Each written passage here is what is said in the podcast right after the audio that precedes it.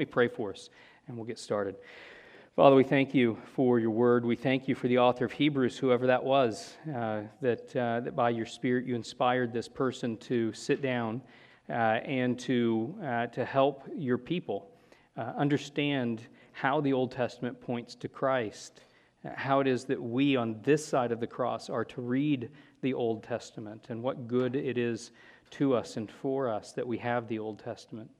Father, we pray that as we, uh, we go about this work, your Spirit would attend the reading of this word, that we would come to a right understanding of it, that your word uh, and your Spirit working through the word would encourage us and admonish us, would build us up in faith and hope and love, would accomplish all that you have set out to accomplish, Father, for our good. We pray these things in Christ's name. Amen. Yeah, one of the things that we try to do with Bible study is not only uh, you know, give you the content, feed you from God's Word, but to also model for you uh, how it is that you can do this on your own. Uh, we do that in a couple of ways. One of them, though, is just doing it in front of you. And so, one of the things I'm going to be doing, uh, though I'll be spending my week uh, in preparation for Sunday school, uh, it's, it's not, I don't expect it to be uh, a really sharply organized three points in Sunday school. We're going to do something a, lot more like what Calvin did. Uh, Calvin, John Calvin in the Reformation, was recovering the Word of God for the people of God. He wasn't the only one doing it, uh, but Calvin's preaching looked a little different than ours does. Uh, Calvin would open the Word up and just begin to walk through it very carefully, explaining it helping the, the people apply it, uh, and just working through it. It wasn't the neat three points, each point explained and, uh, and applied neatly and moved to the second point. Uh, in, a, in, fact, in, in one of the, the favorite stories that many who know this, this story, it's, it's usually numbered in kind of the top three stories about Calvin. Uh, he was ministering in Geneva. He was constantly at odds with the city fathers, and finally it resulted in him being fired and he goes off to Strasbourg and kind of uh, does that. I didn't want to be here anyways. You know, you guys coerced me into being here. So he moved off to where he uh, was actually headed when he was uh, intercepted and brought to Geneva. And so he's, uh, he's in Strasbourg for some time, and, uh, and they, they, everything falls apart in Geneva. And the city fathers say, We made a mistake. Calvin, will you please come back? Uh, and the letter he writes to them in response is one of the, the great letters written in history because he, he's full of all sorts of, uh, of really stark imagery about the things he'd rather do than come back to Geneva and minister in this church. Uh, he closes the letter by saying, But fine, I'll come back. Uh, his very first time back in the pulpit, after having been gone for, uh, it was at least a year, uh, he climbs back into the pulpit and he says, I believe the last time we were together, we were in verse such and such, chapter such and such of this book. And he picks, right, picks up right where he left off as if he had never been gone. Right? That's kind of how we're going to we're gonna work through Hebrews. We're just going to pick it up and we're just going to start reading it and, uh, and seeking to understand it. Uh, there's going to be a lot of time spent in the Old Testament. The author of Hebrews is entirely taken up with the question not only of, uh, of the, the Old Testament and the fact that it's pointing to Christ, but also the fact that you can't have both.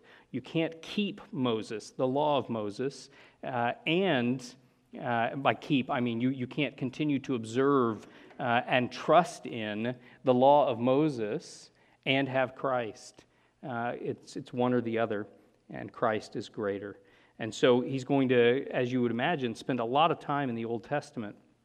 And so, as we, anytime you pick up a book of the Bible and say to yourself, I'm going to study this book carefully, uh, there's some best practices uh, that the church has discovered over uh, many, many years, centuries of studying God's Word. And one of those practices is what we're going to do today. You take it up, and before you open it, uh, and begin reading it and trying to understand it, you, you ask yourself who's writing it and to whom are they writing it uh, and why are they writing it? How did they organize the material? When was it written? Especially for us, uh, looking back, you know, almost 2,000 years now since the writing of this letter, uh, there are some realities about their time and place that, if we don't take those into account, may lead us to, to actually misunderstand the book.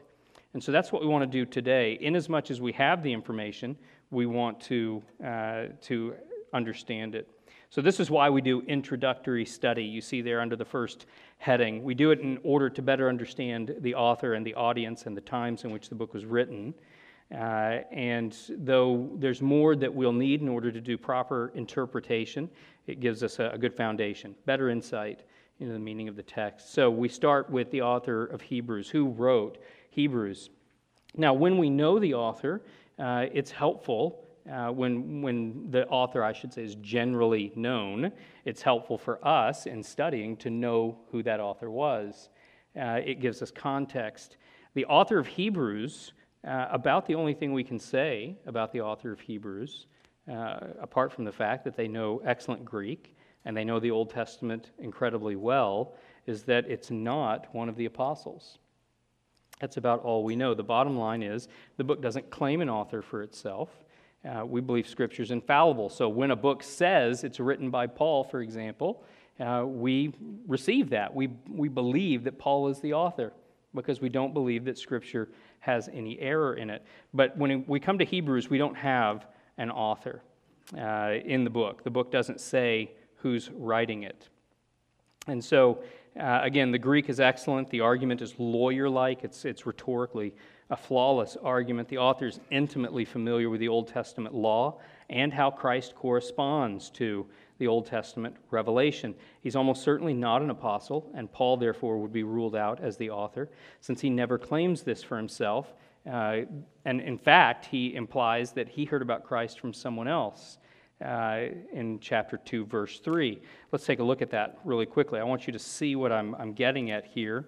Uh, the author of Hebrews makes a statement that would not be consistent with uh, any of the other apostles. It wouldn't be true for any of them.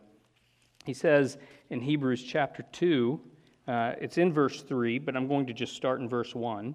He says, Therefore, we must pay much closer attention to what we have heard, lest we drift away from it.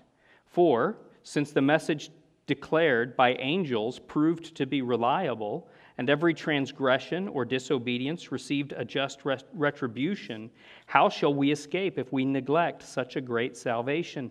It was declared at first by the Lord and it was attested to us by those who heard. Notice he includes himself, attested by us. Uh, and who did the attestation? It was those who heard, uh, implying that the author himself did not, with his own ears, hear this from the Lord, but he heard it from someone who heard it from the Lord. Right? So, almost certainly the author is not Paul. Uh, Paul is, in history, one of the most popular uh, uh, theories of authorship, but probably not Paul. In the past, when I've done Introduction to Hebrews, I have uh, sometimes uh, provided a list of, of everyone I've ever seen mentioned by any authority, any New Testament authority, uh, as a potential author for Paul. The list got so long that as I was preparing for this this morning, I thought, uh, forget it. Uh, it's, I don't have room in a front and back of a piece of paper to include all of the people that somebody somewhere who is in a good position to make a guess uh, suggests might have been the author. Uh, why don't we know the author? Uh, we don't know why we don't know the author. I mean, we know that the name's not there. No name is given, right? That's the obvious answer. But why, why wasn't a name given? Uh, why doesn't the author identify himself? Uh, and it could be for several reasons. Uh, it could be that, uh, that the audience knows full well who the author is, his initial, his original audience, uh, and he had no need to identify himself. Uh, one of the, the more controversial suggestions in evangelicalism is that the author is a woman. and that in the first century, despite the fact that one of the most progressive places in the, the Christian world, in, in the, the Mediterranean world at the time for women, was in the church, uh, nonetheless, a, uh, a woman author might not have been well received in the churches, and so the author doesn't identify themselves. Those who hold to Pauline authorship, suggests that Paul withheld his name because he's writing primarily to a Jewish audience. And he knows that there are many who will not receive his message simply because they don't like him. Uh, Paul was controversial, not only among the Jews who weren't receiving Christ, but even among some of those who were accepting Christ. Remember, Paul's trouble in the church was against the Judaizers. Uh, and so, one argument is that Paul wrote it and he didn't include his name so that it wouldn't become a stumbling block to receiving the message. Again, I'm not, uh, I don't think Paul is a reasonable option as an author. It may be that whoever the author is, they simply didn't want their identity detracting at all. They didn't want to be a distraction. Uh, oh, this person's not an apostle. Uh, this, this is kind of an umbrella for, you know, maybe the author is, is a woman. Uh, you say, well, woman, where in the world does that come from? Well, Priscilla and Aquila makes a pretty strong argument for there having been a woman in the church at this time capable of writing a letter like this, right? So maybe there was something about the author that the, the author was concerned that if they identified themselves with the letter, uh, that it would, it would somehow cause the readers to reject it outright, uh, a, a sort of ad hominem argument. Uh, I, I don't care what they say, I won't listen because of who it is, right? But whatever the reason, no name is given. And ultimately, from in terms of, of Bible study, as we prepare to take this book up, that suggests to us that we don't need to know who the author is. Uh, we have enough information otherwise to provide us with a context. And if it was important for us to know who the author is in order to understand it rightly, we would have been told but we're not. And therefore, that's, we, we don't need to know, apparently. Uh, next, when was it written? I'm going to talk about this briefly and then I'll pause for questions. There's a lot of controversy about this book uh, in terms of when it was written, a lot of debate. Uh, there's basically two periods suggested one is the 90s, and one is uh, the 60s in the first century. I hold to the earlier date uh, for what, uh, for me, is an irrefutable argument uh, for the early date. I can't even believe anybody takes up an older date than the 60s. Uh, and that is because in, the se- in 70, the temple was destroyed in Jerusalem. Now, a quick refresher uh, all of the Jewish religion in the first century was focused entirely on the temple cult. And I use cult in a, a historical sense, not you know, like a bad religion sense. The, the cultists, right? Everything about the Jewish religion ultimately culminated in what happened at the temple. And in fact, without a temple, they cannot keep the law of Moses. The law of Moses is, is, is concerned and caught up entirely with this question of how it is, what, what, how are they to live, and when they fail, how are they to be atoned right? How are they to, to be made one with God again despite their sin? And the, the answer to that question is only at the temple. There's express commandment against attempting to do the things they do at the temple anywhere else. You can build a replica of the temple on a different hill, and it would be a sin, according to the law of Moses, rebellion for you to worship at that temple and to do the things at that temple that you're supposed to be doing at the temple in Jerusalem. The reason that I, I, I want to clarify this is because in 70, when the temple is destroyed, it's not like the people of Israel just sort of shrug and say, well, we, we, I think we've still got that tent somewhere. Let's get that thing out. Uh, and, uh, and we'll just kind of rove around again like they did in Exodus and just kind of do this wherever we get the opportunity. This is a major, major hindrance to the keeping of the law. And it, it, you remember, too, the context in the, the Gospels, uh, the Pharisees, uh, particularly the Pharisees, they are entirely caught up with uh, trying to express and enforce a law of God in Israel that will keep God from disciplining them as a nation again. You remember in the Old Testament, because of their faithlessness, Judah goes off into uh, exile. Babylon, the Babylonians, Nebuchadnezzar comes in, and uh, finally in 586, he destroys Jerusalem and takes everybody captive. Uh, 70 years later, Cyrus the Persian, who has defeated the Babylonians and now inherited that empire, uh, Cyrus issues a decree and sends all these peoples back to their lands, including Israel, and gives them not only permission to rebuild the temple, but actually says, I'll supply everything you need to get it done. And as the people come back into the land, you can read in Ezra and particularly in Nehemiah, there's a real concern not to get caught up in the sin that they were engaged in that caused them to be exiled in the first place. Uh, and all of that has developed over these centuries, uh, roughly 500 years, almost 600 years. It's developed so that by the time we come to Christ in the gospel accounts, there is a, a whole industry of religion in Palestine designed to make sure the people don't break the law so that God will not send them out of the land again. And in that context, in 70, the temple is destroyed. What will they do? Now, they had some model of this because they, they, they had been without a temple while they were in Babylon, right? So there's a whole history of, of what becomes Judaism uh, as we know it today. But uh, it's a singular stroke and a, and a, uh, a really a, a brutal uh, event in the religious life of the Jewish people. The author of Hebrews, whose entire argument is don't go back to Moses. You can't go back to Moses. That priesthood is no good for you anymore. That covenant is no good for you anymore the, nothing about that regime can save you. It all pointed to Jesus Christ who has now come. It defies uh, any kind of believe, uh, believability. Uh, I, I can't imagine the author of Hebrews knows the temple's been destroyed in Jerusalem and doesn't mention it.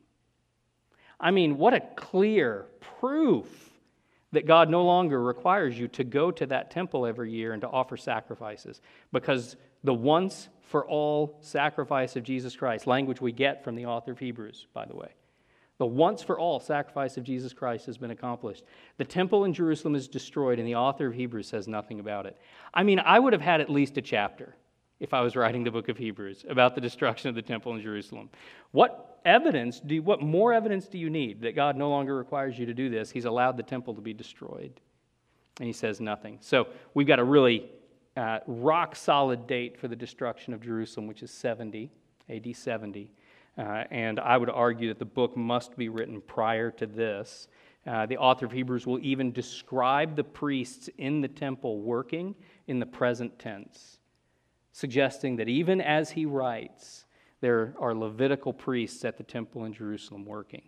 And so the, the book is almost certainly written prior to 70. And for a lot of reasons that are that start to get into to fairly technical arguments uh, that I think take us too far afield. Uh, particularly, it appears as though 64 is the best date for the book. This also corresponds to Nero's persecution uh, in Rome and, uh, and that persecution might be what motivates the author to write. Uh, we'll talk about that in just a minute, why that would be. Let me pause. Any questions so far? Yeah. So is the author talking about the ceremonial law and maybe part of the civil? Yeah, so he's going to talk about uh, uh, or she, yeah, um, is going to talk about uh, things that are passing away. And we'll see when we get there in our study that what's passing away is the Mosaic covenant. Uh, God is in relationship with his people throughout history according to covenants. That is, he comes to his people and he makes promises to them uh, and he requires things of them. Uh, and so we, we talk about the, the covenant made with Adam in the garden. Uh, the language of covenant is not used in Genesis 1 through 3, but it is used later in the prophets. It says, like Adam, they broke the covenant. Uh, and so we, we understand Adam was in covenant with God, what we call the covenant of works, or the covenant of creation, uh, or the covenant of life, all, all different titles for the same covenant. Uh, we see a covenant made with, Mo, with uh, Noah, remember, after the flood. Uh, God makes a covenant with Noah and promises that he will never again destroy the earth by a flood. Uh, and uh, we're going to be preaching through Genesis uh, on Sunday mornings here, starting in a few weeks. And so uh, we'll, we'll get to that account of Noah and that, that particular covenant. He makes a covenant with Abraham, uh, famously, in Genesis 12 and 15 and 17. You read about that covenant. He makes a covenant with David in 2 Samuel 7. Uh, in all of these covenants, God is in relationship with his people according to that covenant. And the covenant made with Moses is the, the it, it structures, it's not just a list of laws. It's not just that God said, hey, boom, here's some laws, keep them, or you'll die. Uh, he actually, remember how Exodus 20 begins. You hear me say this all the time. He doesn't say, first commandment, do this. He says, I am the Lord your God who brought you up out of Egypt, out of the house of slavery. Elsewhere, he describes his covenant relationship with his people. He says, I will be your God, and you will be my people, and I will be with you. That's, that's almost, we, we, we tend uh, in scholarship, in, in, uh, in academics, as we wrestle with, with theology, we tend to think of that as a summary of the covenant of grace. And so God is in relationship with his people according to covenant. So to come back to your question, sorry, I'm going way around to get back to your question there's a particular covenant in the history of the people of Israel, the covenant made with Moses, and that covenant defines uh, the people of God. Uh, in that covenant, God says, You are a people. He says, You are my people. And as my people, this is what I'm doing for you. And this is what you will do to and for and with me. Uh, and that's the context in which the law is given. That law as we look back on it, we understand that that law has, uh, can be understood in three kinds. Now, it's not that you can take all 600 and however many laws there are and break them up into three distinct groups. There's a lot of overlap, but there are three elements in the law of Moses the, the moral law, the civil law, and the ceremonial law. The civil law was remember Israel in the Old Testament under the law of Moses is a theocracy. God is king. We talk about Saul and David and Solomon, etc. Uh, those were all kings, but they were, in a sense, regents under, uh, stewards, to use uh, a technical term, stewards of the kingdom of God. God was the true king, and he is the lawgiver, right? And so the civil law described how they would function as a civil society. The ceremonial law describes how they will worship God. How will they worship? How will atonement be made for them? What is right? What is wrong? And what do you do when somebody breaks that law? Right? Uh, that, that kind of crosses over into civil and ceremonial. The author of Hebrews is going to argue that the entire Mosaic covenant is defaulted. It's done, it's abrogated, it's no more. Uh, you can take the entire Mosaic covenant and law and you can set it aside. There is a significant caveat. The moral law in the Mosaic covenant is an expression of God's very character, which is unchanging. It existed before the law of Moses. It was incorporated into the law of Moses, and it continues after the law of Moses. That law never goes away, but we don't keep that law today because of Moses. Right? The 10 commandments are an expression of the moral law.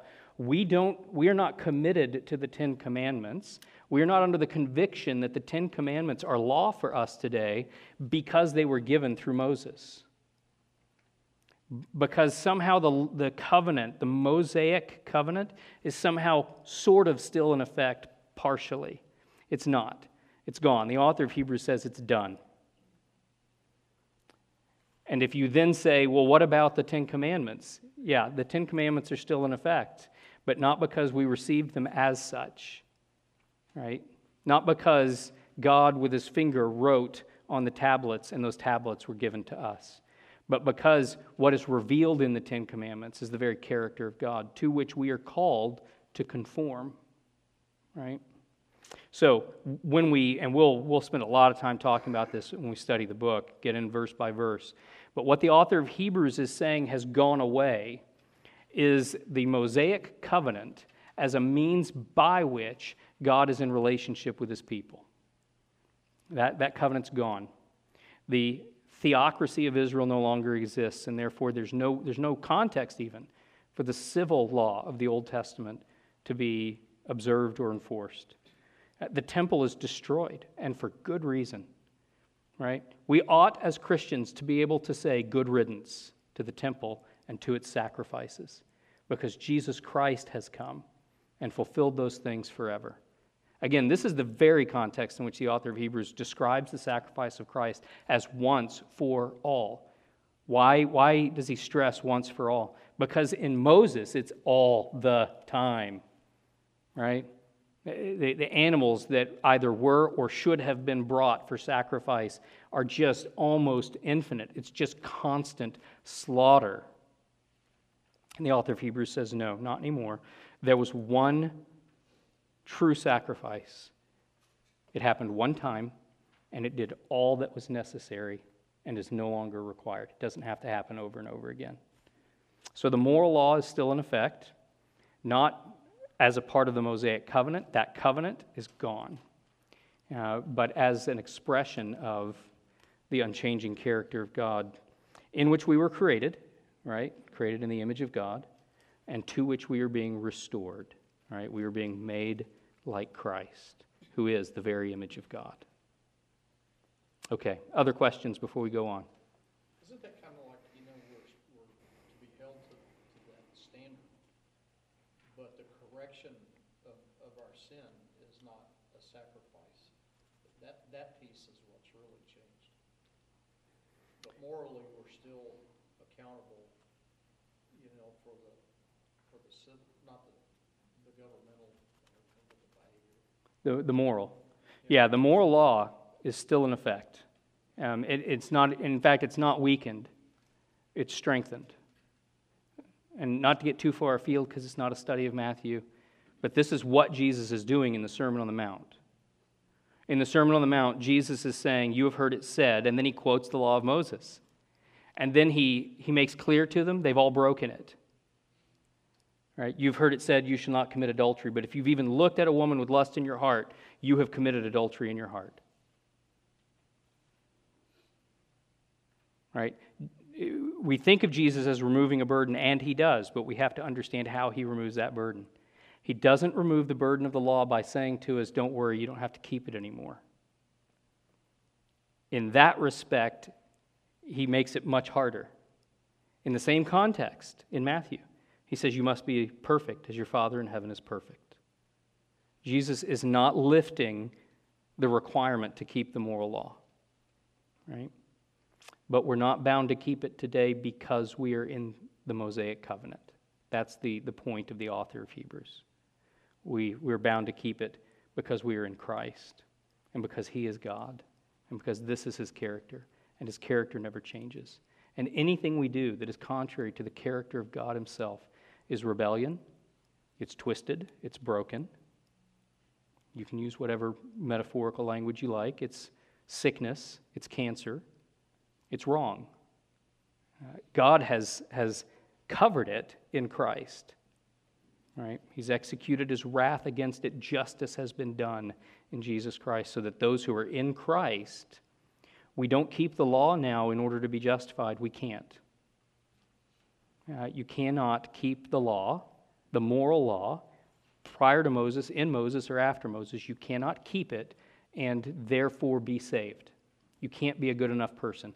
If in your mind you're going to stand before Peter at the pearly gates and your entrance, your pass through the gates is going to be, I did my best and God is a, a God of love, you, you, you are sadly mistaken. Your best is horrendous, it is infinitely pathetic, as is mine, right? The good news, which is what gospel means, the good news of Jesus Christ is that you no longer have to do anything in order to be saved. You don't have to keep the law to be saved. Jesus Christ kept the law perfectly, and that's credited to you. He received the just wrath of God against all of our sins, and that is credited to you. So that believing in Jesus Christ and repenting of your sins is all that is required for salvation, and one who is saved will want to look like his God and Father and the Lord Jesus Christ. What is that? How, how do we know what he looks like? Morally. It's because God has revealed it in his word in the moral law. And so the moral law becomes to us a pattern after uh, that we follow, a pattern after which we move towards Christ likeness. And we do that by the power of the Spirit that dwells in us. Right? So that this is this is what's behind when you hear us say you don't have to keep the law anymore, you get to. That law keeping ought to be joyful. Uh, it's hard, but, uh, but if you've ever worked hard to learn an instrument, ever worked hard in the gym to build a physique, you know that as hard as it is, there's joy in it, right? And there's a goal that you're moving towards that you desire. And there's a celebration as you see yourself achieving these milestones in the goal. That's what law keeping is in the context of Christianity. Right? It's doing the hard work by the power of the Spirit, pursuing hard after Christ Himself in His character, desiring to look like Him, to be like Him, and thankful that where we fail, it's not a condemnation, but that that too is covered in Christ. Okay, let's move on. Uh, to whom was it written? This, I think, there's, uh, there's, there's some debate on. I don't, I don't know that it's, uh, it's that difficult. I think it's important, though. There are some who say it's only written to Jews.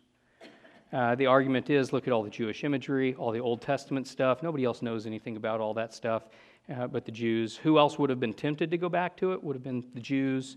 Uh, therefore, it's written to the Jews. My concern with that is not only that it ignores certain important historical facts, but that it seriously calls into question the usefulness of the book for us today. Right? Because if the only concern of the author is that you not go back to Moses, I don't think there's too many of us in here under that particular threat. Anybody here really struggling with whether or not to go back to the temple cultus of the Old Testament? No, right? There is no Levitical priesthood today. You can't go back to it, it doesn't exist. And so, uh, so who is he writing to? Uh, I do think he's writing to a community that is, is ethnically, as a community, Jewish.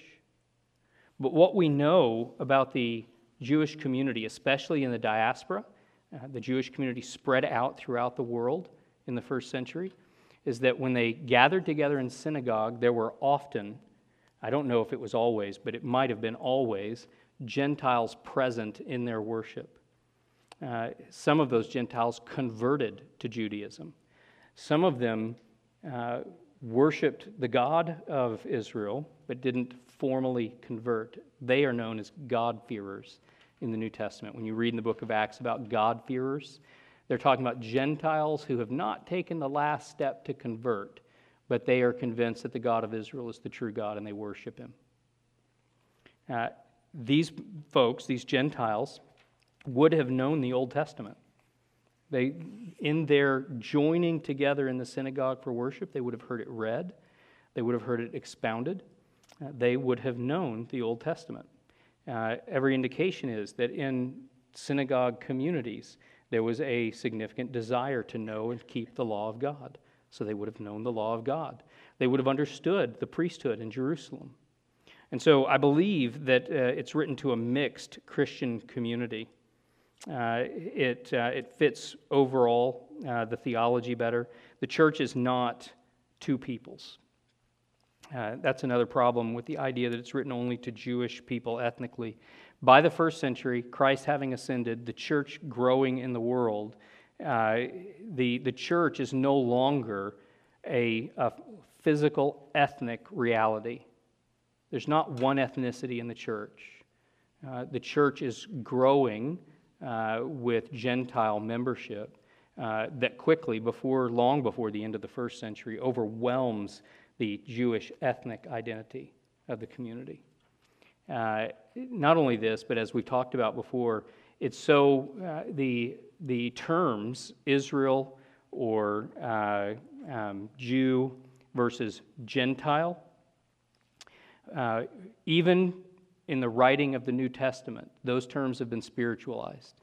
It's not that they can't be used in their literal physical sense. We do see that sometimes. Um, I've got a, I don't have to sit on the table, I've got a stool. Um, it's not that we don't see them used. What that means is when we encounter these terms in the New Testament, we need to be careful to make sure we understand how they're being used because sometimes they're used spiritually. Uh, this is how Paul can describe anyone who's not following God as a Gentile. Right? He's not the only one. Uh, is it only Gentiles who don't follow God? No. Right? Uh, the, he's taking that Old Testament image of this unique people of God who is ethnically Jewish and the rest of the world, right? Israel contra mundo.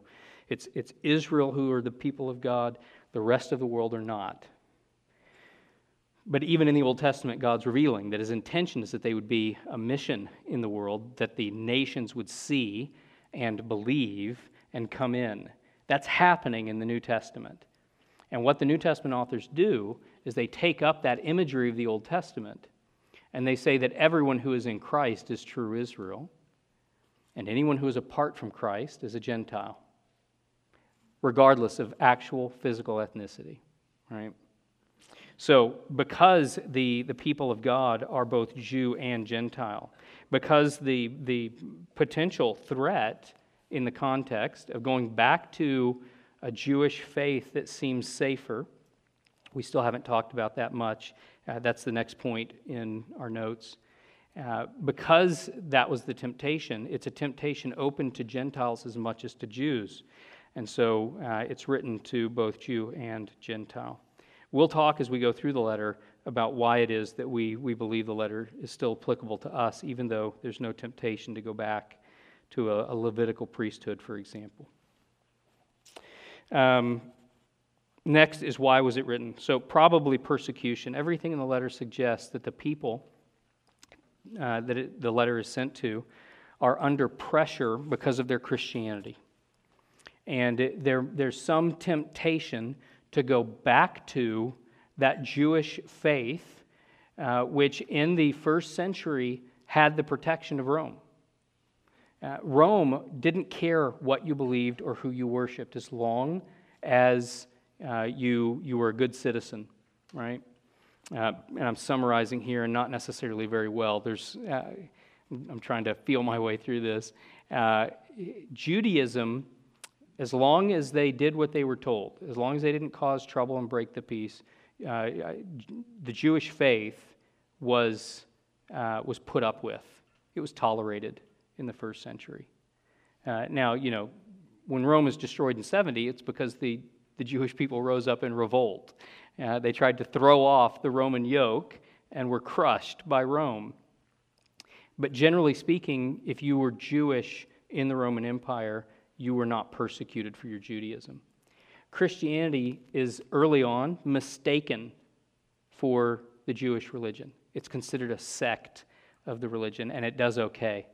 But as time goes on, it becomes clearer to everybody this is not a sect of the Jewish faith. This is a, a new religion as the world saw it. Uh, it was different. And it, there were things that Christians were not willing to do and as such they began to be persecuted.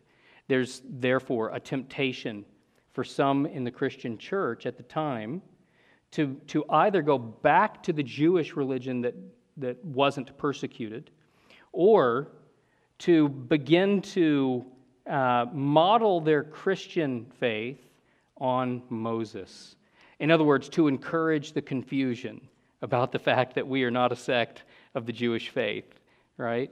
Uh, if the world is confused and in their confusion they leave us alone, let's go ahead and encourage that confusion.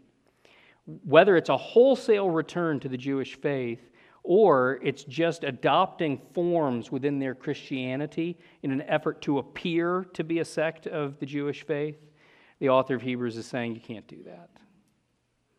Uh, you, you cannot keep Moses, not in any form or fashion.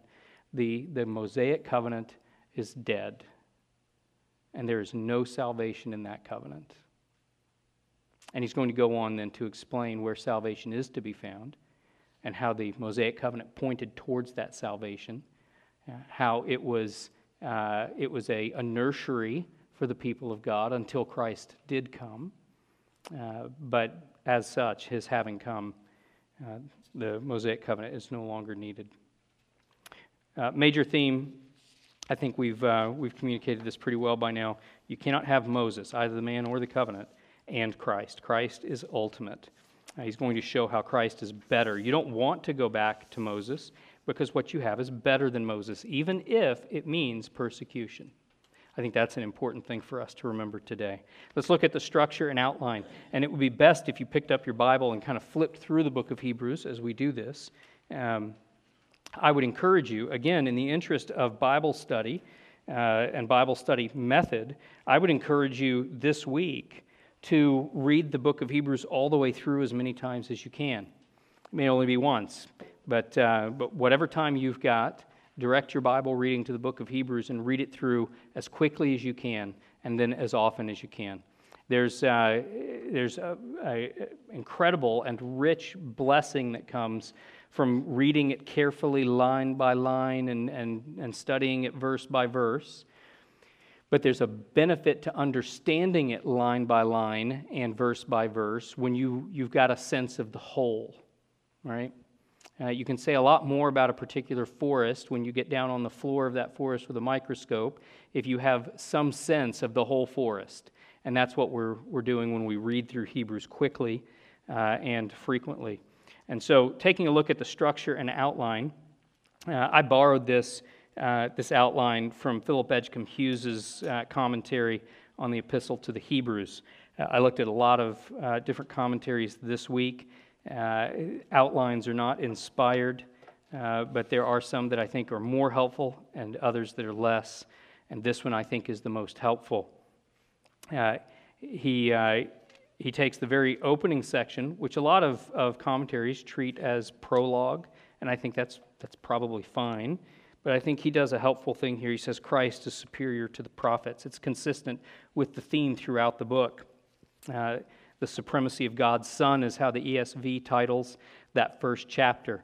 But uh, the, the emphasis on the prophets just runs through the first three verses and then transitions uh, pretty quickly to the angels. Uh, and so in verse 4 there uh, and following. So Christ is superior to the angels, verses uh, 1 4 through chapter 2, verse 18. Then Christ is superior to Moses, beginning in chapter 3. Uh, Jesus greater than Moses, the ESV heads this section. Uh, look at what he's going to do. Uh, and, and the headings in your Bible, again, though not inspired, usually are helpful to give you a sense of the argument, right? And so, uh, a rest for the people of God, chapter 3, verse 7. Uh, in chapter 4, verse 14, Jesus, the great high priest. And so, you, you begin to see how the argument is being made. Uh, in chapter 3, he's focused on uh, the Sabbath. That's the verse 7, a rest for the people of God. So, he talks about the Sabbath in uh, 3 and 4. Then, before he finishes there in chapter 4, verse 14, we have a transition to Christ being superior to Aaron.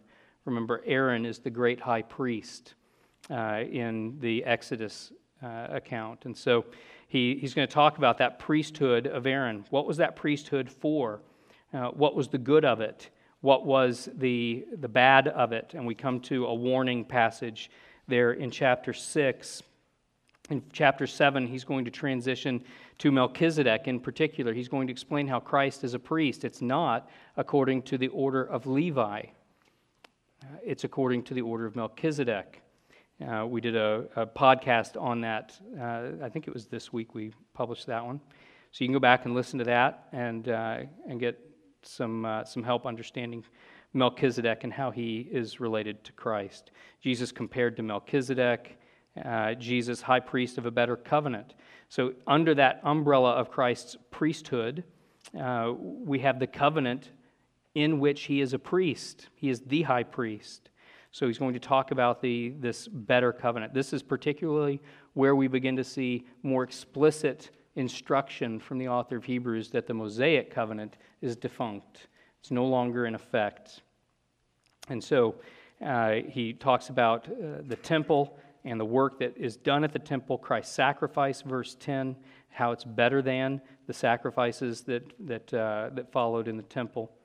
Uh, and then the full assurance of faith there at the end of chapter 10, which leads into chapter 11 uh, and a, uh, a, an encouragement to faith.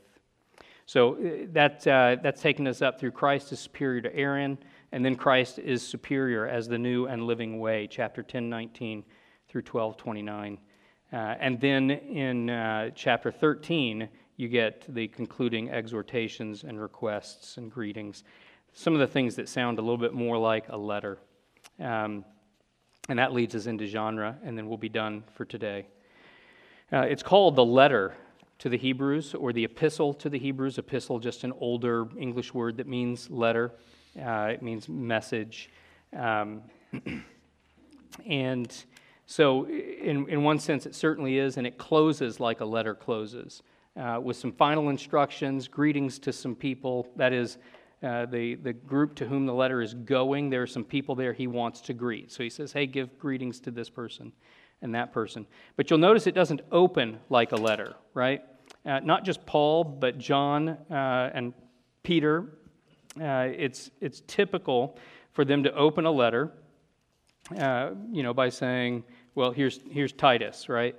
Paul, a servant of God and an apostle of, of Jesus Christ, for the sake of the faith of God's elect and their knowledge of the truth, which accords with godliness, in hope of eternal life, which God, who never lies, promised before the ages began, and at the proper, proper time manifested in his word, through the preaching with which I have been entrusted by the command of God our Savior.